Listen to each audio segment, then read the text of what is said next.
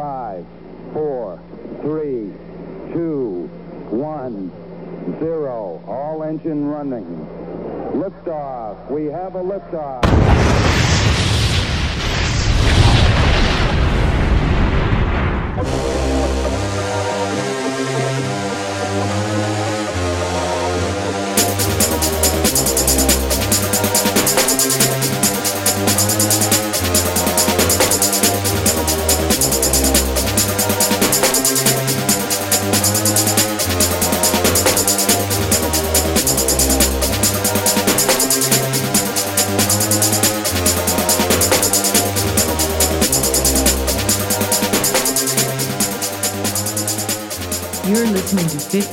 15 of Flame, the hottest podcast on the internet. All right, that was X Los Angeles. Can't change the night, can't change the distance. I think that first X record is one of the best albums. I put it in probably one of the top 100 pop rock albums of all time, actually. I would. Maybe you wouldn't, but I would. What's going on, everybody? It's me, Robert Phoenix. I'm back live and in action after a uh, about a three-hour show, two and a half hour show last night over on YouTube. Going to go over a little bit more of that material from. Uh, there's some leftovers. It was Easter dinner, and there's some leftovers. So we're going to get into some of the leftovers today. There's a a very good video that um, uh, Greg, what's his name from Infowars, did on Elon Musk. Gets into the same shit I got into last night, a little bit more detail, but the thing that really is the the the, the piece that I want to play. Well, it's the, the entire video. I'll play the entire. It's only six minutes long, so we'll play that. Um, Greg Reese, that's who it is. Thank you. I'm still waking up a little bit here.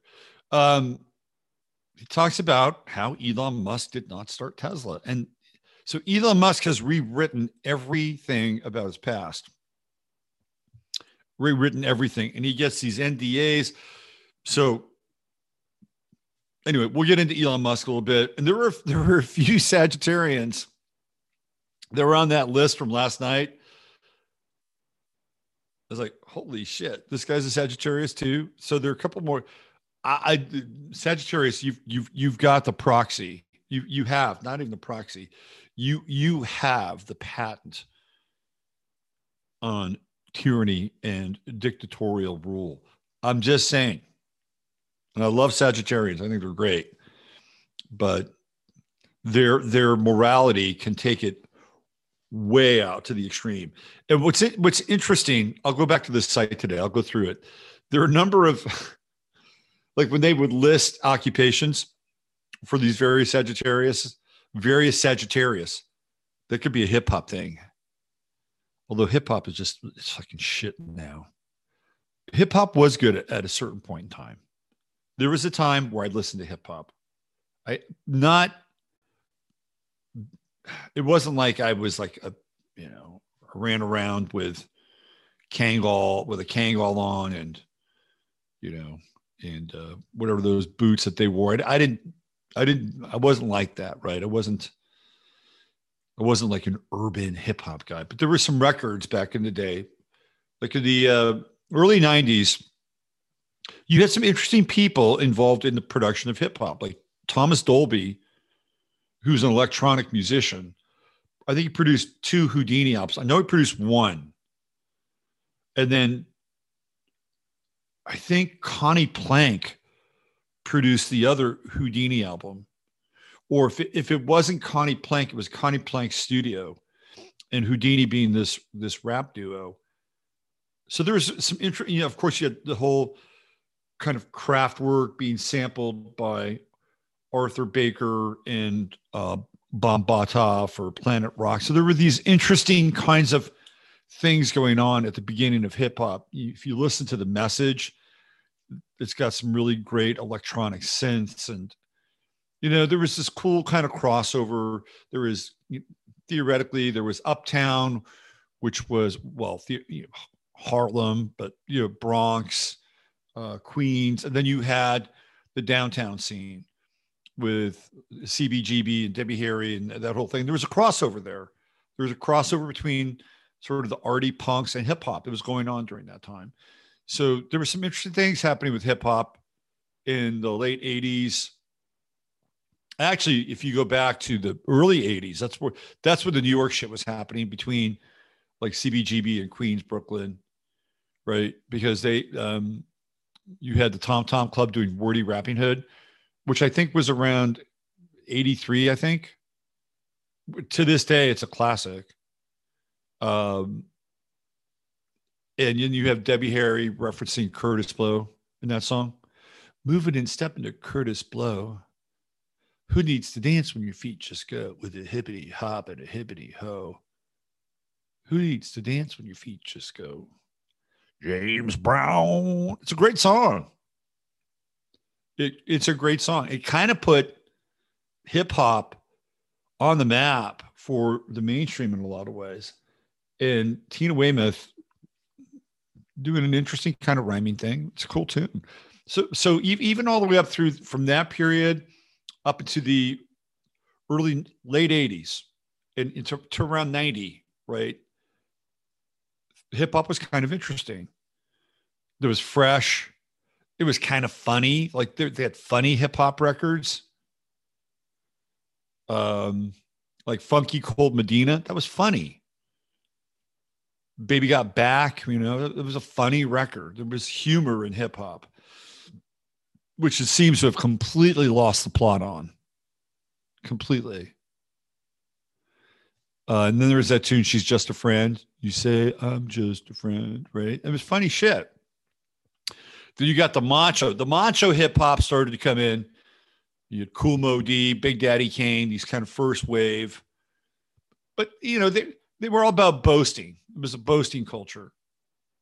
And nothing wrong with that. Will Smith comes out of that period of hip hop, by the way. He's he's around then. So it's a boasting culture. And it was fine. There was, and then it was started to get very, it was sort of like how in the early days of rock, rock started to take all these different little paths and tributaries, you know, that was starting to happen in hip hop. And you would have different group, mostly New York was the big hip hip hop city the, the everything hip hop wise was was coming out of New York. Run DMC, Public Enemy, all those guys that I mentioned, Cool Moe Dee, LL Cool J comes out of that. And right around that time, I think in 1990, Rick Rubin is at, uh, if I'm not mistaken, Syracuse, and starts to starts to do Def Jam records, and makes a shit ton of money. And LL Cool J is his big artist, and he really gets into he really gets into hip hop, right? It becomes it, it, becomes the thing. Then eventually he moves into uh, Def American goes into a like a metal phase and kind of a. I think he I think Rick Rubin produced Johnny Cash record. Anyway, so Rick Rubin is really responsible for shooting hip hop deep into the mainstream. And then MTV had Yo MTV Raps, which I used to watch because I, I, would I would try to find some of these cool hip hop groups. And then right around that time, you have, um, well, the Beastie Boys were before that, but they were part of that too, right? They were these young New York punks. They were kind of punk rockers. And they just decided to sample the shit out of Led Zeppelin and do rhymes over it. It was huge, huge success. But then NWA shows up, and that's it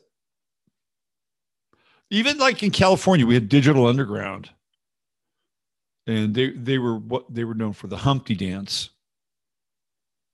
And Tupac Shakur was a dancer. He was literally a dancer in that group. He wasn't even a rapper. Eventually, he becomes a rapper, and but it was a funny record.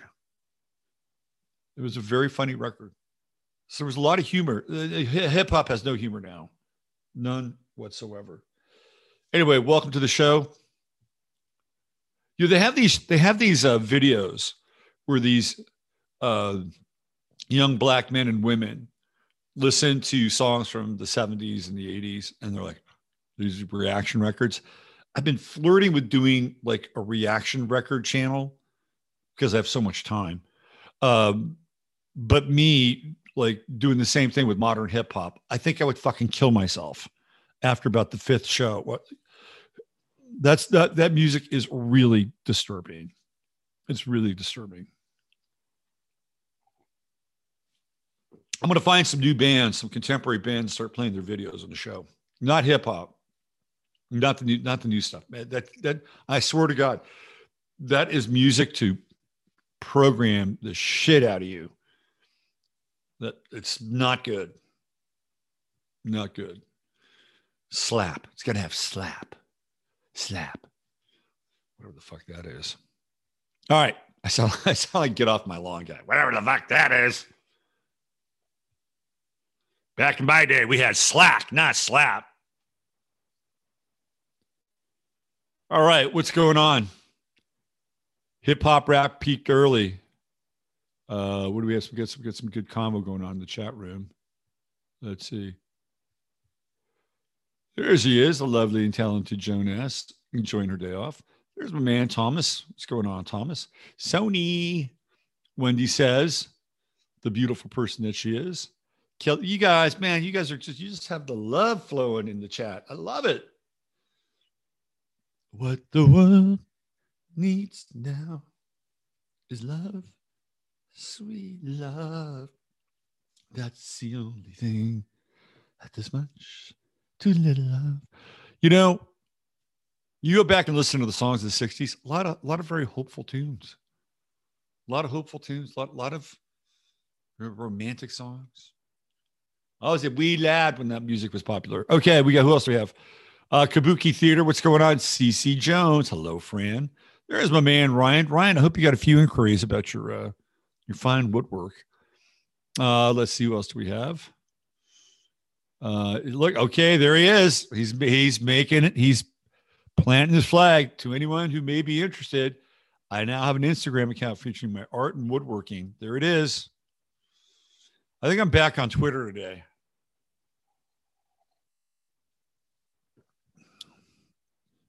we need to support our peeps. There's uh, there's Mr. Mike, DJMC. What's going on, Michael? Good to see you. Chris and Steve. Excellent. They're here. Morning to the Crimmies. Arlene Vega joining us.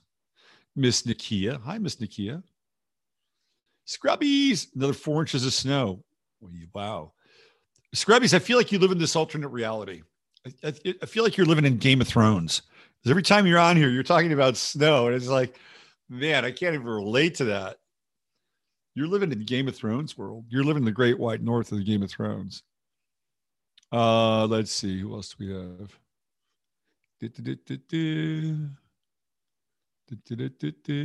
Lionsgate 08. Hello, Lionsgate.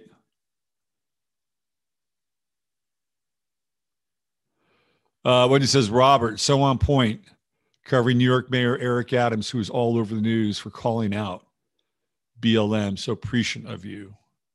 Well, you know, we try to practice a high degree of prescience in this area. More happy. Hi, more happy. I like that name. That's a good name. Flavor Flav was in Public Enemy were interesting. Hank, Hank Shocklee, who is the the DJ for Public Enemy, was a Vietnam War vet. So he was older and the the background sounds and noise on the public enemy stuff is really interesting. I have to admit, like really interesting. I like Public Enemy. I didn't like them enough to buy an album of theirs, but I liked them. I missed a decade of music, spent the 90s listening to Raffi. Oh my God, Sea Pines. So you got the Raffi phase. Raffi was over by the time I became a parent. Who do we have? We had um, Lori. What's her name? She was Lori. Oh man, I forget her name now because I just don't listen to her music anymore. Lori Loeffner is that her name? No, that's not Lori Loeffner. That's the uh, Lori. Uh, Lori Loeffner is the one who went to jail, right? I'm to get it. Uh, let's see. Who do we have here? Laurie Berkner. Laurie Berkner. We used to watch Laurie Berkner, who is, I think, a folk artist or singer songwriter who went into the uh, children's music territory. Some of her songs were good. But We missed the Raffi. We also missed the Teletubbies. Unfortunately, my kid grew up on SpongeBob. Probably not a good thing. And then we got into the regular show. When he was around 10 years old, 11, we got we watched every single episode of the regular show. Uh, which I really like. The regular show is really funny, very clever. Uh, let's see.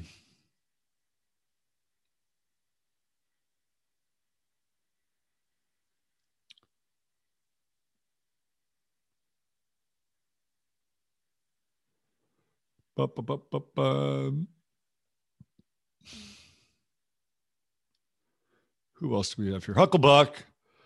I always thought rap uh, like disco would was a fad and would disappear. Well, you were right on the disco part. Rap did not disappear, and it's been weaponized. I will say this, and I have no problem saying this. One of the reasons why this country is in such bad shape is is rap music. I'm I may sound like an old white guy because I am an old white guy, but it's true. It's a music that provides very little cultural um, updraft, right? They've like found this formula, and the formula is degrading. It's it's they took the worst elements of Jay Z, who I was never a fan of, took the worst elements of Jay Z, doubled down, triple down, made made the beats and the bass like bleed into the red and uh, accentuate, over accentuate the money part, the power part, the me getting mine part. That's not great. And then you throw in a bunch of like super high powered fucking weed, a lot of which has been uh, chemically altered. And you have an entire wave of youth, both black and white, getting fucking stoned out of their heads, probably from a pretty early age, particularly in the black community, and then listening to this music on their headphones, their buds, with the super bass, and just taking them into psychotic world. And we wonder why we're in such bad shape as a country. Rock and roll did not kill America. Rap music did. Rock and roll brought in the liberal left right? Because you have all, all those rockers from the 60s and the 70s who made a shit ton of money all of a sudden became oh so liberal. Like there was a record called A Concert for Kampuchea. And if you look into Kampuchea, which was originally Cambodia, right? In the formation of Kampuchea and Cambodia, it's a fucking horrible story horrible. Pol Pot, who is a Taurus, by the way, would go down as one of the most dangerous, bloodthirsty, and um, sociopathic people ever. Pol Pot was bad news. And what the interesting thing about Pol Pot was that he was he was raised in relative uh, wealth. Like his parents were not poor. They certainly weren't rich, but they weren't poor. They actually had connections with the Cambodian government. They were Buddhist by nature. Like that didn't really serve him well. But Pol Pot was educated in France. And of course, you know, everybody back then is just dosing on Marxism. Marx this, Marx that, Marx this, Marx that. And when he so there was, always this weird thing going on in Cambodia between uh, Pol Pot and Sihanouk. And Sihanouk being the kind of the political rival to Pol Pot. I'm amazed that Sihanouk lasted as long. I think he lasted longer than Pol Pot, if I'm not mistaken. And Pol Pot would at times try to bring Sihanouk back into the government because he was hated. Pol Pot was hated.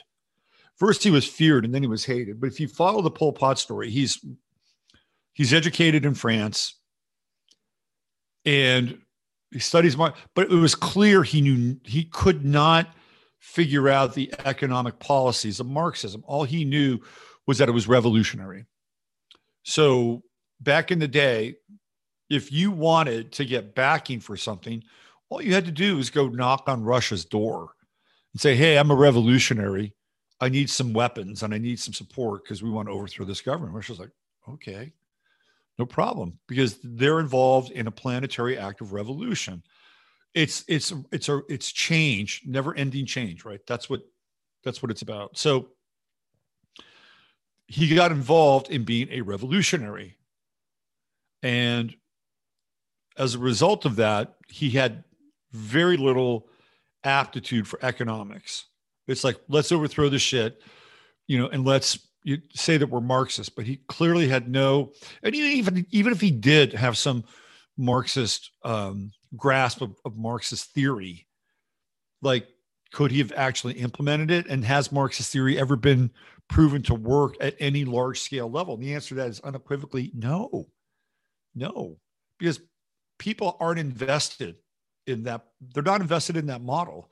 And the whole Marx thing was based on class, right? It was class warfare.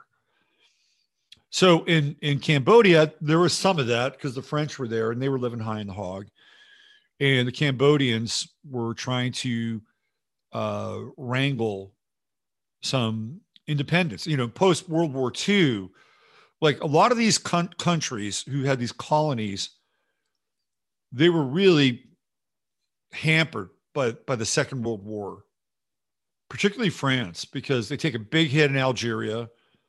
The Algerians have an uprising. Of course, they're backed by, I'm sure, third party forces. So they take a they t- the French take an L in Algeria, and then they take a big L in Cambodia and in Vietnam, and eventually they have to leave because they can't maintain, you know, their colony and their opium trade. Oh yeah, they made a lot of money off of that so once the Cambodians kick the French out, because the French are hurting after World War II, they've spent all this money to defend France, theoretically, even though they didn't. Um, they spent a shit ton of money. Now they have to come back, and then they have their own. After World War II, they have to deal with their own communism and their own threat from within because the French communists, the Italian communists, they loved it. They loved Stalin. They're like, yeah, let's go. Right. It was a big deal. So de Gaulle was anti-communist, and so he had to fight off the communists inside of his own government. So they couldn't like deal with Cambodia and Vietnam and Algeria because there was too much going on. So what are these countries doing? Like, hey, let's go. And there, I think Angola wasn't Angola. I think was Angola Portuguese. I think Angola might have been Portuguese. But there was the French Congo. There was the Belgian Congo. So France had to let go of that too, right? There's French Guiana. They couldn't maintain their colonies and they're getting flipped. Of course, the big one was Haiti. And, you know, Haiti, Haiti went all voodoo revolution on France. But Pol Pot, so I'm watching this, I'm watching this documentary about Pol Pot, which is why I'm talking about him. So he gets married, pretty young. I looked at a picture, pretty wife, pretty wife. So what happens to him? Well, he has to be in exile because guess what? He's a threat to the government. So he's in exile in the jungles of Cambodia with his wife. And I'm thinking to myself, because I don't know the full story, I'm like, wow, man, she stayed with this guy, right? Like he's in exile and they're living in the fucking jungle and they're they're living off like jungle animals, whatever they can eat, tubers. For, I mean, that's hard fucking living there right? And you're the white, you got to be really committed to the fucking revolution. If you're a woman and you're in that environment. So what happens that the North Vietnamese move into Cambodia because they're using Cambodia for, for staging territory, right?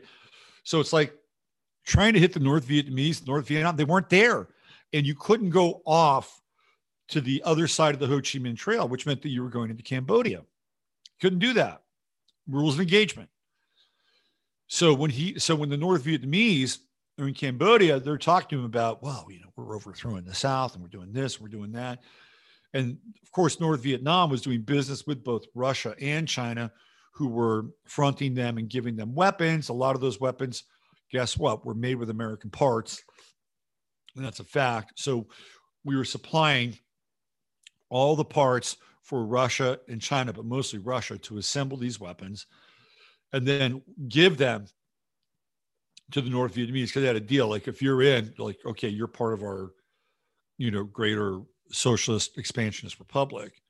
So these weapons were used killing the Americans. So what the North Vietnamese would do is they would move out of North Vietnam, and they would be over on the other side of um, the Ho Chi Minh Trail, right? The Ho Chi Minh Trail. You couldn't, I think you, you couldn't go like 50 miles to the other side of the Ho Chi Minh Trail, which would put you, I think, in Cambodia. So they were smart. They were outsmarting the the U.S. So eventually Nixon goes in and starts bombing Cambodia. He's like, "Fuck it, you guys are over there. I'm gonna start to carpet bomb Cambodia." What happens to uh, Pol Pot's wife? She goes insane. I mean, you you think you're marrying this really nice uh, sort of Buddhist Marxist influenced son of some reasonable means because his parents knew uh, whoever was running Cambodia at the time, like, oh yeah, this is this is a good career choice. In actuality, big time fail, big time fail.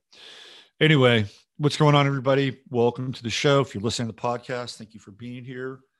I put the podcast up after I do this video portion of 15 minutes of flame at 15 minutes of flame, and that is 15 minutes OV flame.com. We do have a live chat here. And just the when I use the word nice, it's usually pejorative, but I'm going to use it in the in the in the way it's the nicest group of people you'll ever meet are in that chat room right now. Hearts of gold. Doesn't mean they're pushovers. They're not pushovers, but they've managed to transcend their life difficulties and shine a brighter light. So come on and join us. It's a cool place to hang out. All right, let's get into this. Um, Elon, I do want to talk about the proxy war because it's in the headlines, and that's exactly what's going on right now.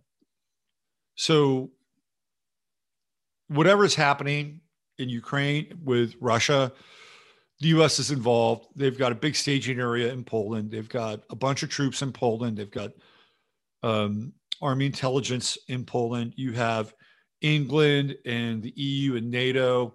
I think Germany is doing a deal for arms with Ukraine, and so so there's a war going on, and we're in on it. Okay, we're not just sitting back and trying to pump propaganda. No, we're sending intel. There's a bunch of shit that that is happening, right? So we're in a war. They just won't tell you that. They won't tell you that. Know, people say, well, there's nothing. There is something going on there. Okay. There is something going on. Sometimes what's going on is hard to understand because it is the fog of war. And we have reached this close to the pinnacle. I don't think we're there yet, but we're close to the pinnacle of deception and illusion through the media. Very close. We're not quite there. I don't, I, I don't think we understand just how illusory this shit could actually get. All right. But there is a proxy war going on, um, which I will get back to. Right now, I want to I want to play this video from Greg Reese of Infowars, and this is a this is a follow up on the Elon Musk stuff that I was talking about last night.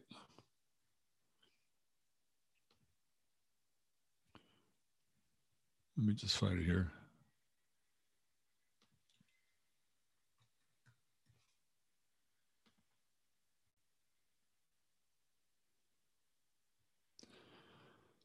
Okay, here we go. So it's a six and a half minute video. I like I like Greg Reese's work on Infowars. I think he does a pretty good job. I've always liked his videos. I think I think um, Alex plays them at the beginning of the show. By the way, Infowars has just declared bankruptcy and it's just it's a legal move to fend off the um, the Sandy Hook lawsuit. All right. So let me play this. It's a pretty good video. And this gets into everything that I was talking about last night and then some. Let's do this.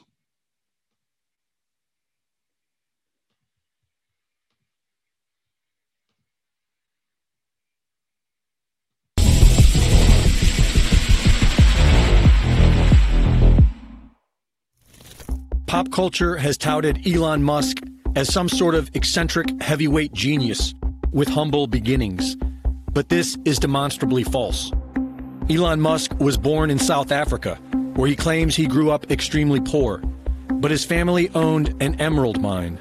As a teenager, Elon would trade emeralds for cash in New York City, and his father bragged how they had so much money we couldn't even close our safe. Musk claims to have had about $100,000 of student loan debt, but he received a full scholarship to the University of Pennsylvania, where he bought a 10 bedroom frat house with his friend Adeo Ressi and ran an illegal nightclub.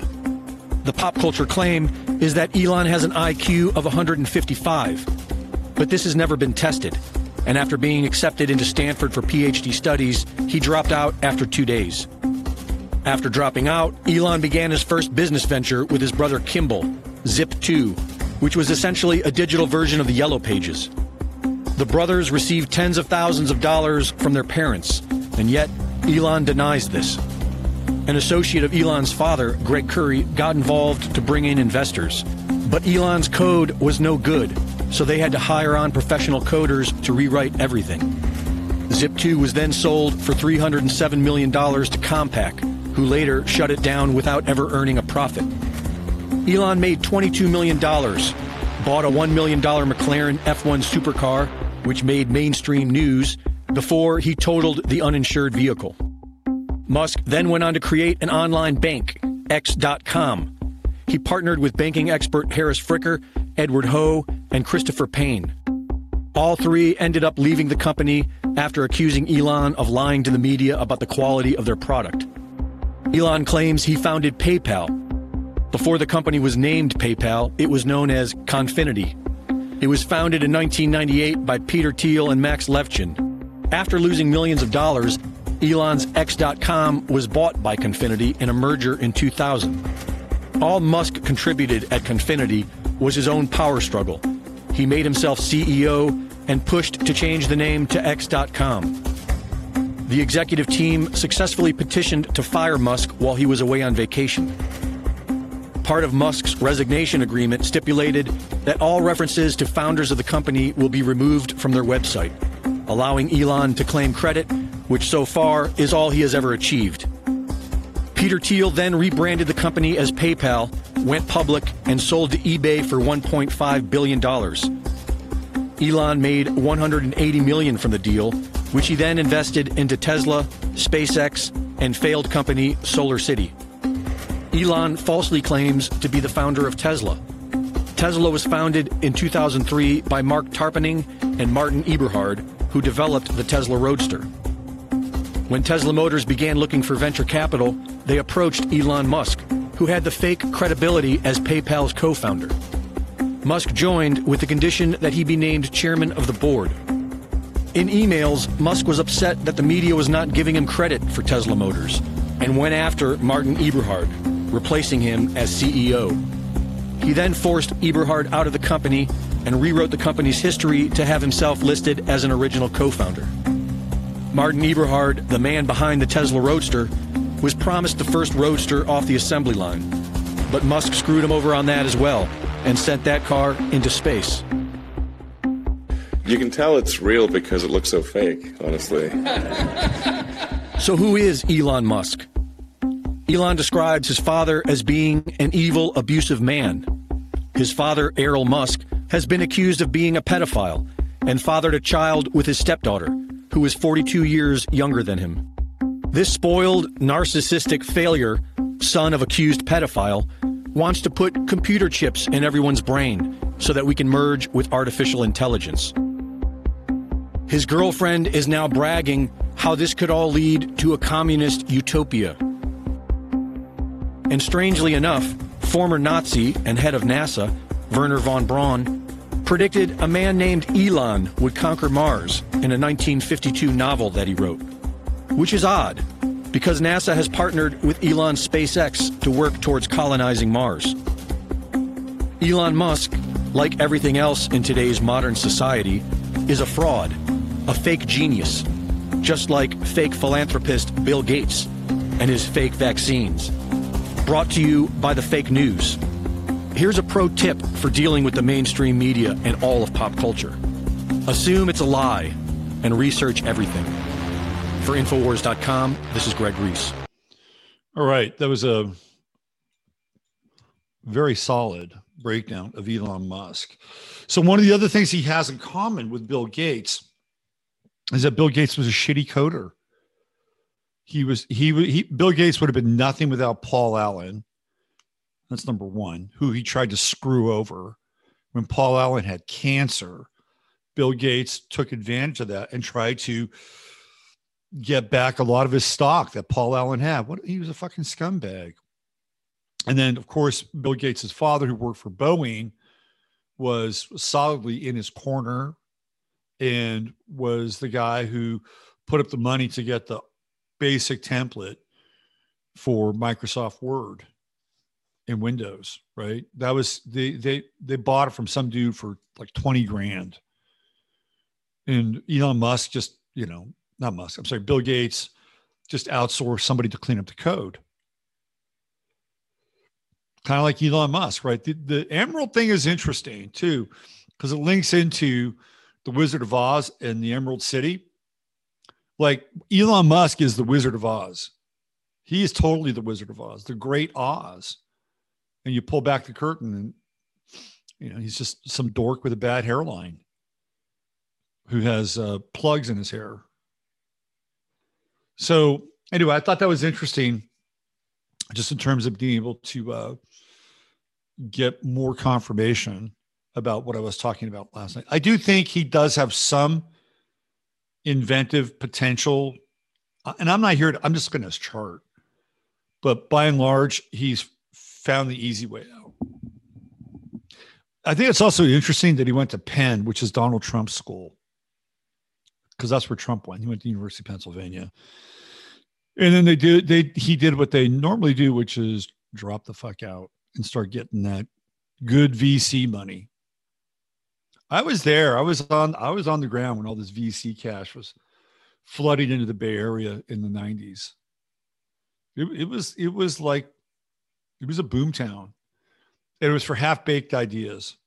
Totally half-baked. And and really it was it was the people who were doing the arbitrages that were making the big fucking money because they were going in and they were basically flipping these com- companies right and taking them public and these were pump and dumps. So these companies would have really high initial you know the ipo would be really high. And the people that were setting up the arbitrages they they had no limits as to what they could do with their founder shares which were really cheap. They were getting like founder shares like pennies on the dollar. So when a stock price would open up at like $20 a share and they've got 10,000 shares at a penny, right? Or 50, whatever, the, whatever it was. It was big money. And so you had people like Salomon Brothers and Bear Stearns, and they were going through and setting up these arbitrages through through the uh, dot com era, and they were making a shit ton of money. And they didn't care. They didn't care whether those companies succeeded or failed because I've said this before. When you got VC money, you had one year to use it. If you didn't use it, it returned, went back to the VC. Right. And the VC, of course, had a stake in your company. So if you didn't use it, they would just wind up taking over your company. You didn't want that to happen now, did you? So they brought they brought a lot of half baked ideas, spent a shit ton of money on DJs and parties. It was it was a big money laundering scam actually, and so there were some companies that actually had like decent working ideas. Like there was this one company that I was interested in, and they they were they were the first company to go in and give like if you wanted to buy a house, you could go in through this website and you would basically get a 360 degree view of the house on the inside. It was pretty cool. It was a little disorienting, but it was pretty cool. And I thought that was a company. I said, this is this technology will get snatched up. Somebody will take this technology, and um, you know, one of the real one of the real estate companies that would be an online real estate company would would probably grab this thing. And I think that's exactly what did happen. Anyway, uh, he comes out of that world. You know, that's the pump and dump world. And he's done the same thing with cryptocurrency. I'm not a not a huge fan but he's he's the geek savior and somehow this libertarian force for truth. Uh, don't buy it, not for a minute. Okay, let me just go back to some of these famous Sagittarians from last night. There's a couple that I left out that were kind of mind blowing. Rahm Emanuel is a Sagittarius. Is he a little fucking dictator? Haile Selassie is a Sagittarius. He's another dictator.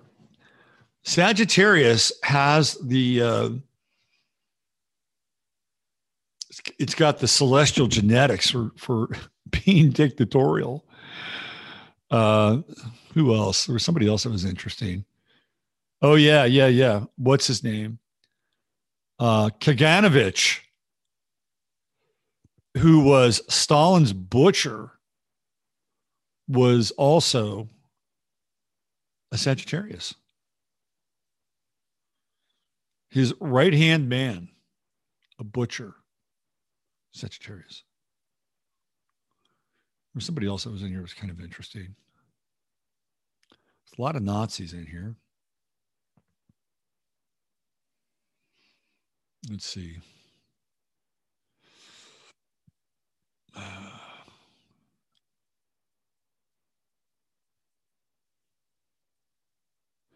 I think Kaganovich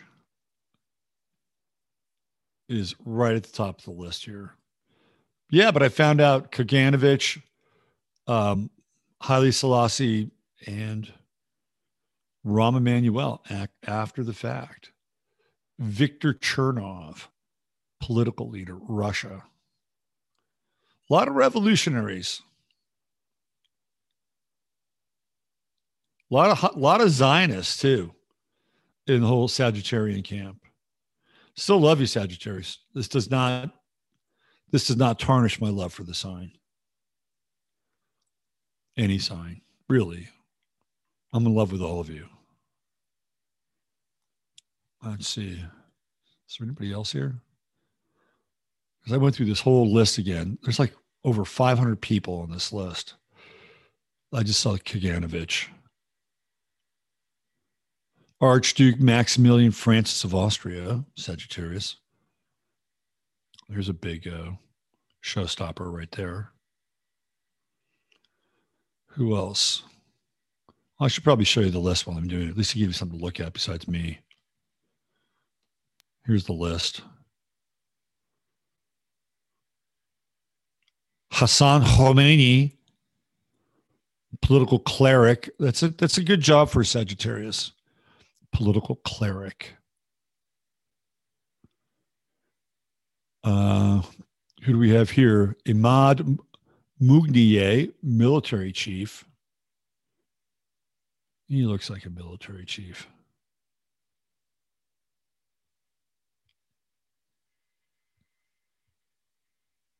I'm trying to find Kaganovich just to show you. Sheila Copps. Oh, this is my favorite guy right here, the Wizard of New Zealand. He's the best. He's the best of the bunch. He was born in London, December 4th, 1932. Comedian, teacher, and magician. This is my favorite Sagittarian right here. The Wizard of New Zealand. Do you think he's a, bit of a dictator? He might be. He might have a magical kingdom that he's a dictator of. Claiborne Pell. Oh, yeah, there's this guy, Yitzhak Ben Zvi, born in Ukraine, was a historian and labor Zionist leader who served as the president of Israel from 1952 to 1963. His father was one of the organizers of the first Zionist Congress in 1897. Ben Zvi studied at Kiev University for one year before dropping out. There's a pattern here with the dropouts. I did not drop out, by the way. Dropping out to co found the Russian Poale Zion movement, he was awarded the Bialik Prize. So the roots of Zionism come out of Ukraine. How about that? Does that surprise you? Sagittarius. Uh, let's see. Revolutionary. Russian revolutionary Georgy Plekhanov, Revolution, Russian revolutionary and Marxist theorist Georgy Plekhanov, was remembered for establishing Liberation of Labor, the first Russian Marxist organization. One of his best known works was Socialism and Political Struggle. He later went against the Bolsheviks and Lenin and criticized their policies. Support he supported the Entente powers during World War One. So one of the things that we find out again and again with these guys is that they split off, they fragment, they all have their little flavor of Marxism. You know, the Leninists, the Trotskyites, the Bolsheviks are all kind of the same there. But even within that group, they have the, these these variegated strains of Marxism. Then you have Stalin and Stalinism, and then they wind up eating their own. They will eat their own because nobody can live up to the ideal. Nobody. Period. End of story. So they go after each other. You'll see that again and again and again. This guy used to play pro football, John Runyan. He was a tackle. He played for the Houston Oilers, Tennessee Titans, if I'm not mistaken. Um, Daniel DeLeon, socialist. Hey, how about that? Imagine that. Lenore Zann, member of parliament for Cumberland, Colchester. Let's see, we got a Chinese military general and Confucian scholar. Zeng Guofan is best remembered for his efforts in crushing the Taiping Rebellion. Apart from being a court scholar of the king rulers, it's a very Sagittarian role, by the way. He also served on various prominent boards. His writings have been preserved as a collection of 156 books. This motherfucker was prolific. 156 books. Wow. TV Soong. Born to industrialist Charlie Soong. TV Soong was educated at Harvard. He initially funded the Nationalist Party and set up the Central Bank of China. He choked to death on a piece of chicken at a dinner party. They probably just all looked at him. Do you want to help him? No. You want to help him? No. No. He's like, looking around for people to help him. yeah, no, you're on your own. You know that that's how that happened because in real life, and I, this is this has nothing to do with anybody who's actually Chinese and watching this or listening to this. Because if you are, you're, you're probably a pretty good person. But by and large, in mainland China, they don't give a fuck. I've heard many stories one firsthand of somebody that I knew who was traveling through China. He was on a bus and they had a flash flood. It was like one of those buses that you take from the airport to the rental car agent. One of those buses wasn't like a big city bus. So it was a flash flood, and this guy was this guy was he was caught in the flood, and the bus was stopped in the flood waters. Couldn't do anything. Nobody was trying to help the dude, so he actually pulled one of the windows down, climbed out of the window, went into the water, and saved this guy. Nobody else was doing anything. Sort of like, nope, sorry, tough luck, buddy. Tough luck. So you could just imagine at the dinner party where TV Soong is choking on the chicken. You're just like, mm, you no, you mm, no. Watching him turn blue, you know, seeing his eyes get crossed. I was like, okay, who's moving up? Who's taking his place? Zippy, Zippy Hotovely. Zippy is born in Israel. William Simon, I remember this guy, Secretary of the Treasury from P- Paterson. It's a Patterson, but it looks like it's Paterson. We got uh, this guy, President of Guatemala. Oh, Petra Kelly. Remember her? She started the Green Party. Sagittarian.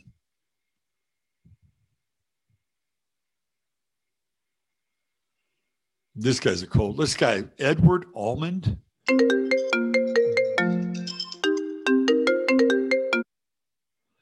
Edward Almond, senior officer, Luray, Virginia. He's an American. He looks creepy. Uh, Danny Tarkanian, Jerry Tarkanian's son. I guess he was a politician. Let's see. That guy looks creepy. Vasily Blyker, Blyuker, Vasily Blyuker, military commander, Russian Empire. Didn't live very long. Probably a good thing. Uh, Duarte, he was the president of El Salvador during the tumultuous years of the Salvadorian Civil War. Uh, and had witnessed mass killings of civilians by the army. So, a guy like this, this is interesting. Though he was supported by the U.S., he failed to remove poverty from his country and ended up being ousted by Arena. So, a guy like this, Duarte, has to fend off the communists.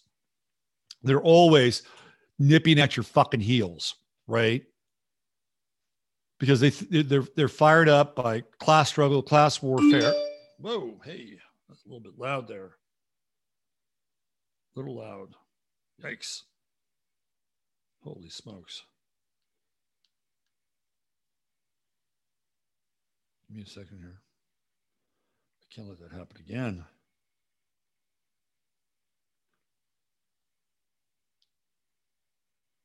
Okay. So this is what happens. You get somebody who theoretically wants to do right by the people. And who do they have to fend off? It's usually the same group, but dressed in, you know, different uniforms. So you have the communists who are are great for stirring up shit and rebellion and revolution and making it all about the class, right? Class warfare, especially in Central and Latin American countries. And then you have the multinational corporations who want to get in and get you the fuck out and have like a banana republic, which is what Guatemala, the whole story of Guatemala is a banana republic and United Fruit running Guatemala. So they have to deal with either the communists, who, by the way, are probably funded in a large part by some of these groups, right? Some of these multi you know, these global multinational groups, they'll fund the communists. Because it's like, oh, well, you want help with the communists? Well, we'll help you. Just, you, you know, get on our train and we'll make sure that you have enough weapons. They'll get backed by the US, right? We have to go in and do business. Let us do business there. We got you covered. It's, you know, I think for the most part, it's a, it's an extortion scheme. And so you have somebody like Duarte and we saw this in Argentina, right? Who had obviously some uh, American mercenaries and um, uh, consultants to deal with the communist insurgency. What did they do? They started disappearing people. So what happens now? It starts this brutal cycle, right? Because once once you do things like that, now the proletariat look around and say, well, they really are fascistic. They really do hate us.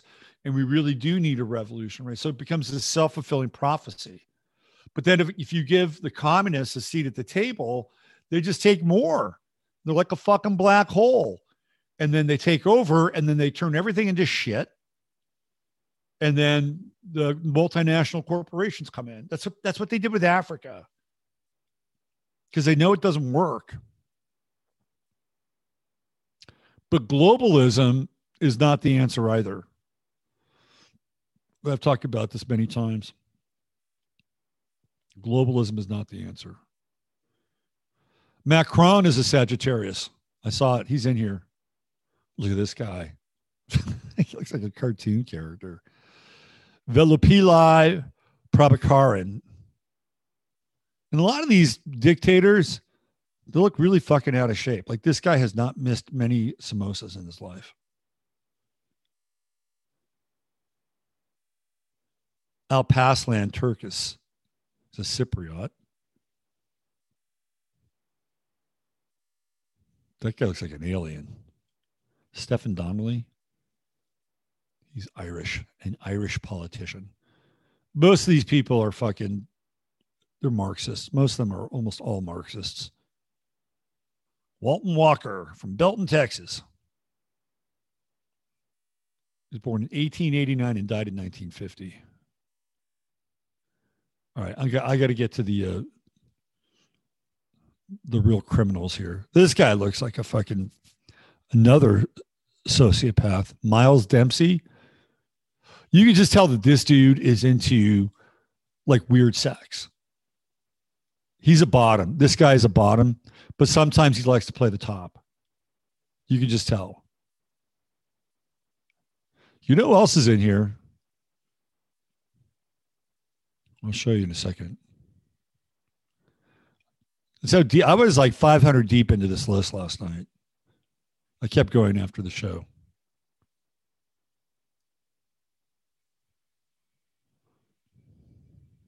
Look at this dude, Karl Renner, politician, librarian, diplomat, lawyer. Born into a humble family of wine growers, he studied law and began his political career with the SDAP. I dig the mustache. He's got a mustache. For those of you who are not seeing this live, he's got a, it's not a handlebar mustache. It doesn't go up, but it looks like like two wings coming off the side of his face.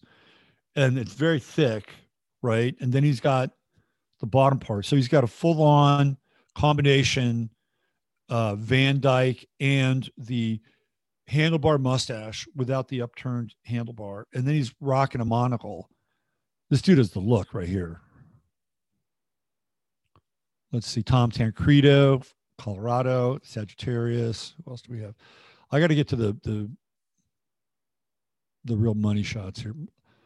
Uh, Marion Maréchal Le Pen. So we have a Le Pen, born in 1989, Sagittarius. Um, let me just keep going here. Ron Dellums. This guy, Ron Dellums, when he was mayor of Oakland, I think he was in a coma for like the last two years of his. Nobody saw him. Nobody saw Ron Dellums. He was completely MIA. It was weird. I was living in Oakland at the time. Nobody saw him. Di, second chairman, standing committee, National People's Congress. Agnes Chow, Anne Lucien. Benigno Aquino, this is the senator of the Philippines, right? This is the guy that got ousted in the Philippines. Marcos kicked his ass out. Then his wife, Corazon, wound up running the country for a while. This dude totally looks like a SS Nazi officer, Amon Göth. All right, I got to get to the money. There's my man Dave Bing used to play for the Detroit Pistons. I have a Dave Bing story. So when I was a kid, I was into all these Detroit teams. Although I would I had never been to Michigan. It started with the 1968 Detroit Tigers, who had Denny McLain as their pitcher, who I thought was a badass. And then the, the Tiger team that I was really into wound up winning the World Series. I'm like, man, I'm on a roll here like the, the team that I start to follow and get into, they, they, not only do they win the World Series, they defeat the Cardinals after being down three games to nothing. That never been done before, ever in World Series history. So I started getting into these Detroit teams. And I started to follow the Detroit Red Wings, even though I'd never seen a fucking hockey game in my life. Uh, the Detroit Lions and the Detroit Pistons. And Dave Bing was a member of the Detroit Pistons and he went to, I believe, Syracuse University. And there was a draft. I think it was the um, was it the Lou Alcindor draft? It might have been the Lou Alcindor draft, where I think Lou Alcindor was the number one, and I think Cazzie Russell, who was an okay player, I think he was number two. And I think Dave Bing might have been the third pick. Dave Bing was really good. Anyway, I remember one time looking at the stats in the, the sports pages. And Dave Bing was like maybe the third or fourth highest scorer in the league. And right behind him was Jerry West. I'm like, I don't want Jerry West to pass up Dave Bing in scoring. And this is a true story. I shit you not. It's a true story. I said, I hope Jerry I hope Jerry West breaks his leg. Hope he breaks his leg. I shit you not. It was either the next day or the day after. I think he either wrecks his knee or breaks his fucking leg. And he, so Dave Bing finishes higher than him. Now, I didn't realize that Dave Bing could have trailed off and gone below Jerry West, but he didn't. So, Dave Bing, you owe me one. Black Kettle. That's that's a cool name. Black Kettle. People should have names like that. Just get get rid of the Anglican names. Black Kettle. What, what, what would I be? Uh, how about Analog Mike? I kind of like that because it could be Analog Mike, like M I K E, but M I C.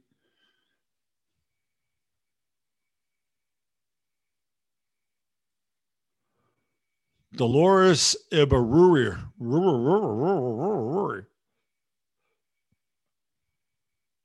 The great Aga Khan. Sagittarius. Ramya. Actor and politician. Looks like Ramya's done a few Bollywood flicks. We're getting there. Is it John Runyon listed twice? I guess I want people to. Uh, oh, this guy, Tiger Mask, who's known as the Bruce Lee of wrestling. There's a dude I know on Facebook who's obsessed with this guy.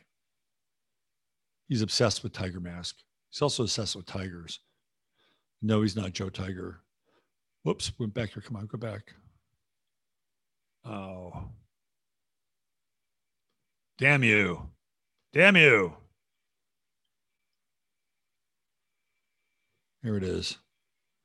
Loading posts. How far did we go last? Time? We got to Joe Weider, Janet Napolitano. We covered her. There's this dude with the hat. Man, that hat is badass. George Shultz. Let's see. Right after I stopped, I think it was around somewhere around here. Chuck Schumer, we George Moscone, John Lindsay, yes. We were here, Tom Vilsack. There's Stalin. Yeah, I didn't get to Stalin. So Stalin, Sagittarian, Tom Daschle. I think I did get to Stalin because I covered Daschle. I did get the Chaim Weizmann. Yeah, we covered him. Right. Blagojevich, we covered him. LaGuardia, we covered him. So we were 100 deep into this thing. There's Maduro, who I talked about, Susan Collins, fucking traitor. Uh, let's see. John Allen, we covered him. This is the guy that took, I think we stopped at him. He took over for Petraeus. Yeah, stop. Here's Brezhnev. The, he is Brezhnev has the scariest unibrow I've ever fucking seen. Look at this thing. Uh, it looks like one of those jungle caterpillars. You know, everything is bigger in the jungle because of all the oxygen. That's why everything's bigger in the jungle, by the way. It's all the oxygen. Bugs are bigger. Everything's bigger because of the oxygen. So he's got like this Amazonian poisonous caterpillar living on his eyebrows. He's born the 19th of December, Stalin the 18th of December. There were a few others down here. Zumwalt, remember him? The admiral. Strom Thurmond lived to be 100 and fucking two years old, 101 years old. People thought he would never, ever die and get out of uh, the Senate. There's Rahm Emanuel. Never let a good crisis go to waste. Nicknamed Rahmbo. You know, I'd like to box him. I think he's missing fingers. No nonsense. Busby Berkeley. Busby Berkeley was probably a fucking tyrant with all those musicals. Look at him. He was he, he had to be a tyrant. You had to be tyrannical to get those people to you know do that shit over and over again. Right. That wasn't just one take material. Rehearse, rehearse, rehearse, take, take, take. You know, if one person was out of step or out of line, He'd shoot it again. He looks like a thug. Donald Regan, Mary Landrieu, Duncan Hunter.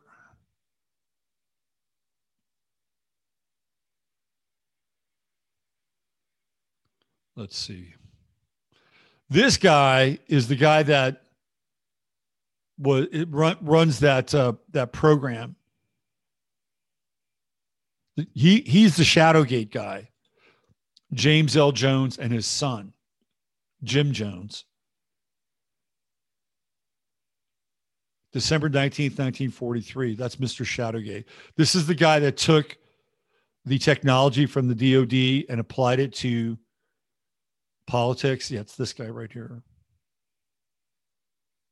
Harry Reid,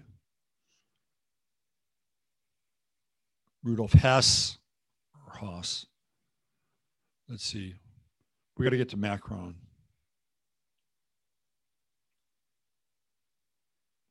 It's another Bollywooder.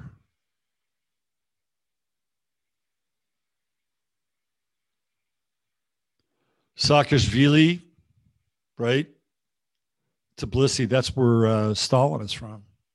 He's the head of Georgia. Another Sagittarian. Lin Bao.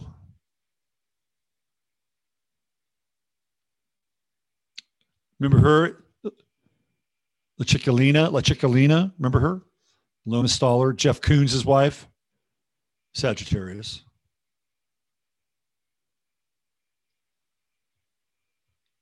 There he is right there. Lazar Kaganovich. This is who I wanted to point out. Lazar Kaganovich. What do you see in there? If you take off the Ovich, you have Kagan. The Kagans are descended from this guy. Lazar Kaganovich was a Soviet administrator and politician remembered for his close association with popular politician, revolutionary Joe Stalin. He was his right hand fucking man. This is the guy that was, guess what, in charge of the Holodomor. Kaganovich helped Stalin reach the peak of his success by eliminating those who were considered a threat to Stalin's regime.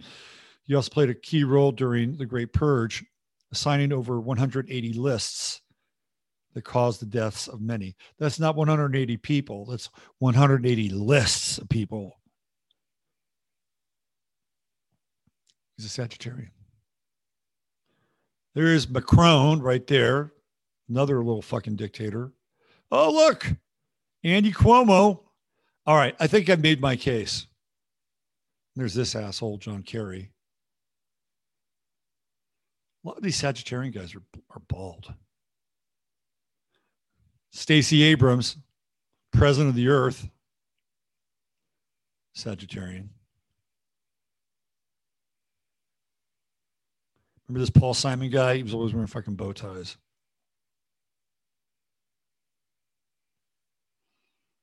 Okay, I think that's it. So now I'm not sure if this is the case,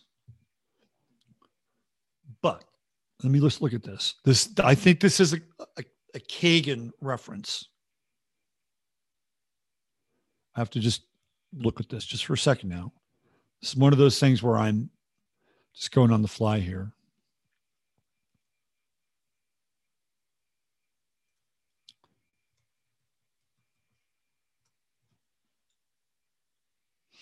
Okay. So I think that the name Kurgan is connected to Kagan. It's just a leap in my head. Just a leap. Let me see this.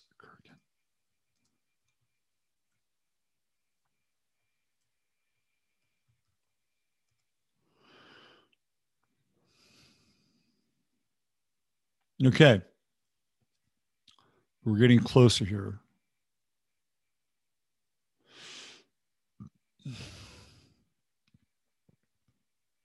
So the keygen is a cryptographic key.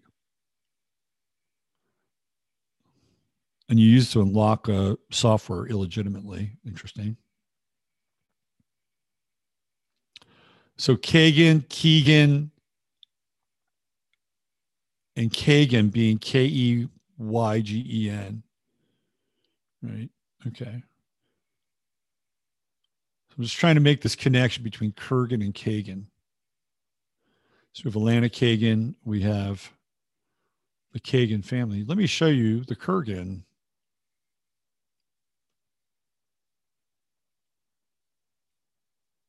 Let's do this.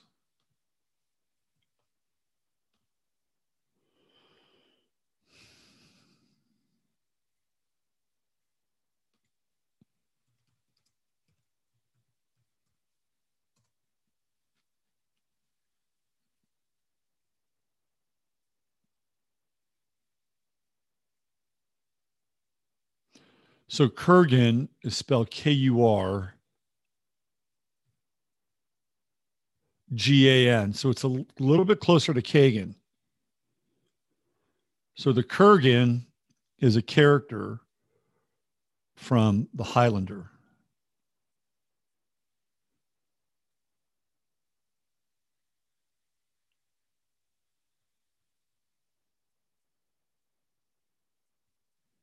This is a funny scene.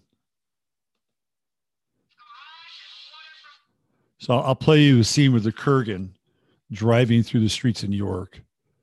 Um, this is Clancy Brown, who would later become a voice on SpongeBob, playing the Kurgan. Is this it right here? That's right here. Okay, let's play this. If you haven't seen Highlander, it's one of my guilty pleasures. Everything else after the first movie is shit, but this one is really good. Here's the Kurgan, played by Clancy Brown. The sprinklers. It also left a body lying on the floor next to his own severed head. A head which at this time has no name. I know his name.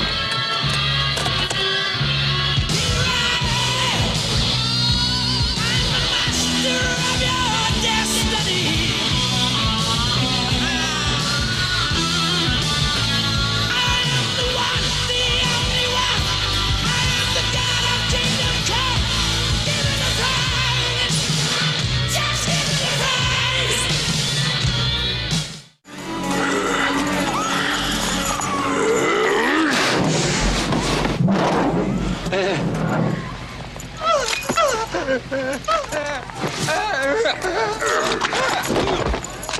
God.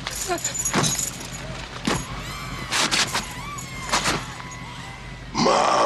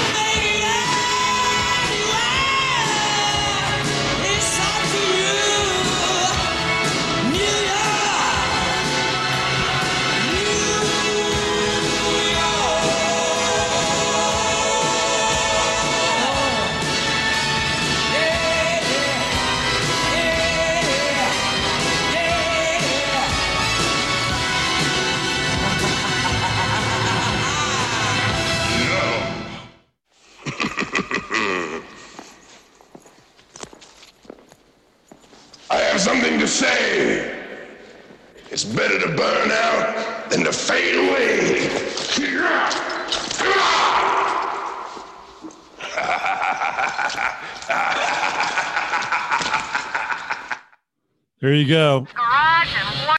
Clancy Brown as the Kurgan. Probably one of the best villains of all time in cinema. And having the spirit of the Kagan, I think, buried in there. I don't think it was a clear cipher, but sometimes this is how these things work. Sometimes it happens at a very deep level, and people wind up channeling the spirit of a particular individual, group, or entity, right? And the whole story behind the Highlander is nuts. How it got made. Some kid at USC came up with a with the synopsis and plot treatment for this movie, and somehow he got hooked up with an agent, and the agent, I think, knew Sean Connery. And Sean Connery read the script. He's in the movie, by the way. He read the script, says, I love it. I want to be in it. I love the film. So they got Sean Connery attached to the script. And- And that's how you get movies made. You get an actor attached to the script, you're you're more than halfway there. And it's just one of these movies that like if you're a screenwriter in LA, you're hoping, I don't know, I don't think you can do it now. You could never you could not make Highlander now, unless of course the Highlander was black. I'm sorry, it may be a woman. You could get it done now. That could get greenlit. But you couldn't do that movie today because Connor MacLeod would have white privilege. Right. And the one black guy who's there at the end, where everybody is at the final, the final battle, there is a black guy that dies. Ramirez, who is Sean Connery, an immortal Spaniard, he dies. But he died long, long before that. He died way back in the day when he was a mentor to Connor MacLeod. Great movie. Anyway, it just it's one of those weird things. Even Queen, who does the soundtrack for it, like they they got on board. It was it was. I would love to see the dude's chart who wrote the screenplay, and it wasn't even a screenplay. It was like a synopsis and plot treatment, and it, it got and he and he had he had points on the movie. So there was no money involved, but the movie did really, really well. They made two sequels, if I'm not mistaken, plus a TV series. It's like the guy never had to make another fucking movie again. Highlander, if you haven't seen it, I highly recommend it. That that that automobile sequence, I, I hadn't seen that in a while with uh, the woman who's in the car screaming her head off. It's kind of brilliant, and especially at the end when he's going across the bridge. And if you're listening to this, some great visuals there. There was all these sparks coming off the car and the bridge. Uh, Russell Mulcahy was an underrated director. Okay, um, I think we're out of here for today. Um, uh, you know, just a bit of a follow up on last night's show.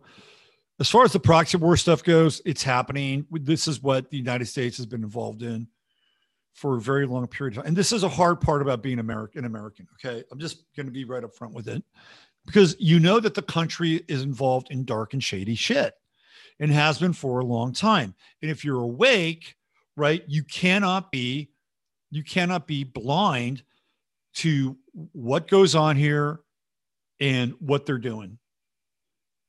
The the soporific is to just not think about it, look the other way, and make America great again. So you have all these people who are in the whole make a make America great again kind of movement, which has morphed into this Christian thing. Maybe I'll talk about that tomorrow. I'll talk about the Christian thing tomorrow. I'm not anti-Christian, by the way. I'm not anti-Christian. I, I think that there are some very good values there. Um, and if we really all truly live like real Christians, real Christians, we're talking like Essene Christians, the world would probably be a much better place. Much better place. But we don't. So what we have is we have a bunch of mega churches and we have a bunch of uh, religious traders. And now it's becoming exclusionary. I'm not going to get into it. We only have five minutes left in the show. But it's becoming exclu. I, think I think of a little more than five. I started a little bit late today, didn't I? I think so.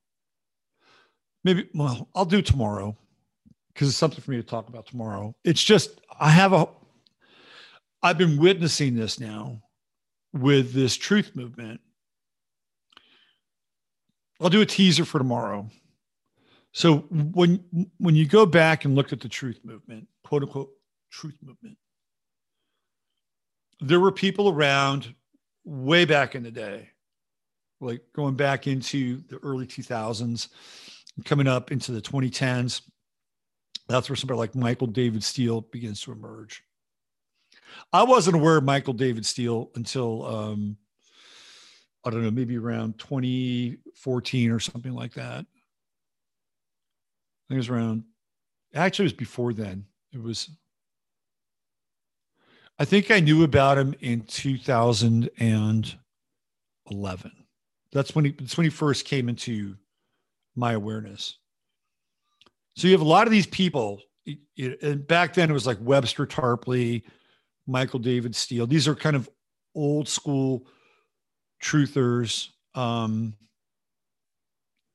but they weren't necessarily Christian. I think Eustace Mullins might have still been around, but he was old. He, had a long run. Eustace Mullins had a long run. So you had all these people who were kind of on the truth tip, but I wouldn't call them Christians. They were either ex spooks. Ted Gunderson was part of this kind of wave, right? It goes way before. So in the truth world, there were people who were on YouTube who were Christians.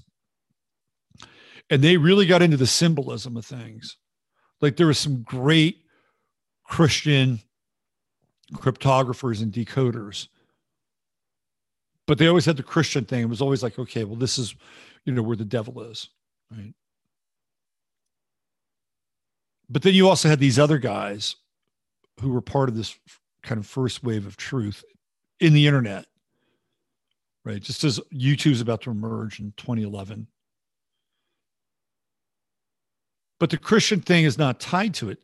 You fast forward, go back to last summer, where Robert, it, it just seems like it's weird that it was last summer, but it seems like it was just yesterday.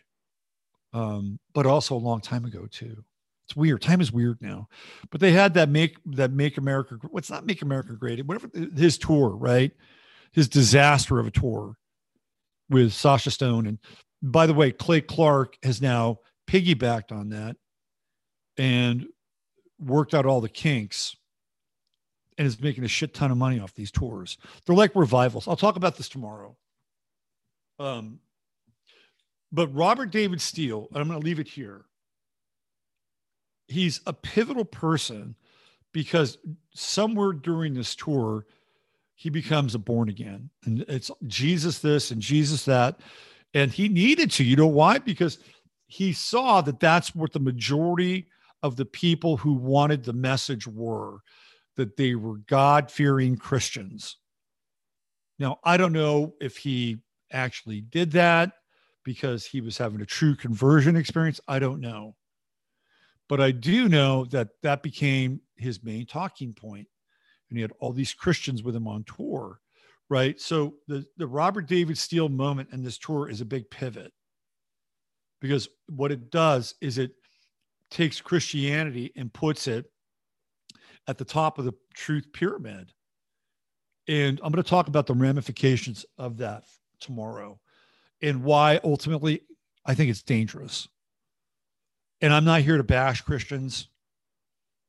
You know, I'm not there's something beautiful about Christianity in a pure sense that I completely respect.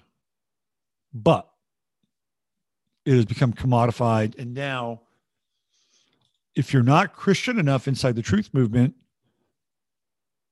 you're not going to get invited to these conferences. And that's a fact, Jack. So, anyway, we'll be back tomorrow and uh, we'll get into this. Thanks for being here.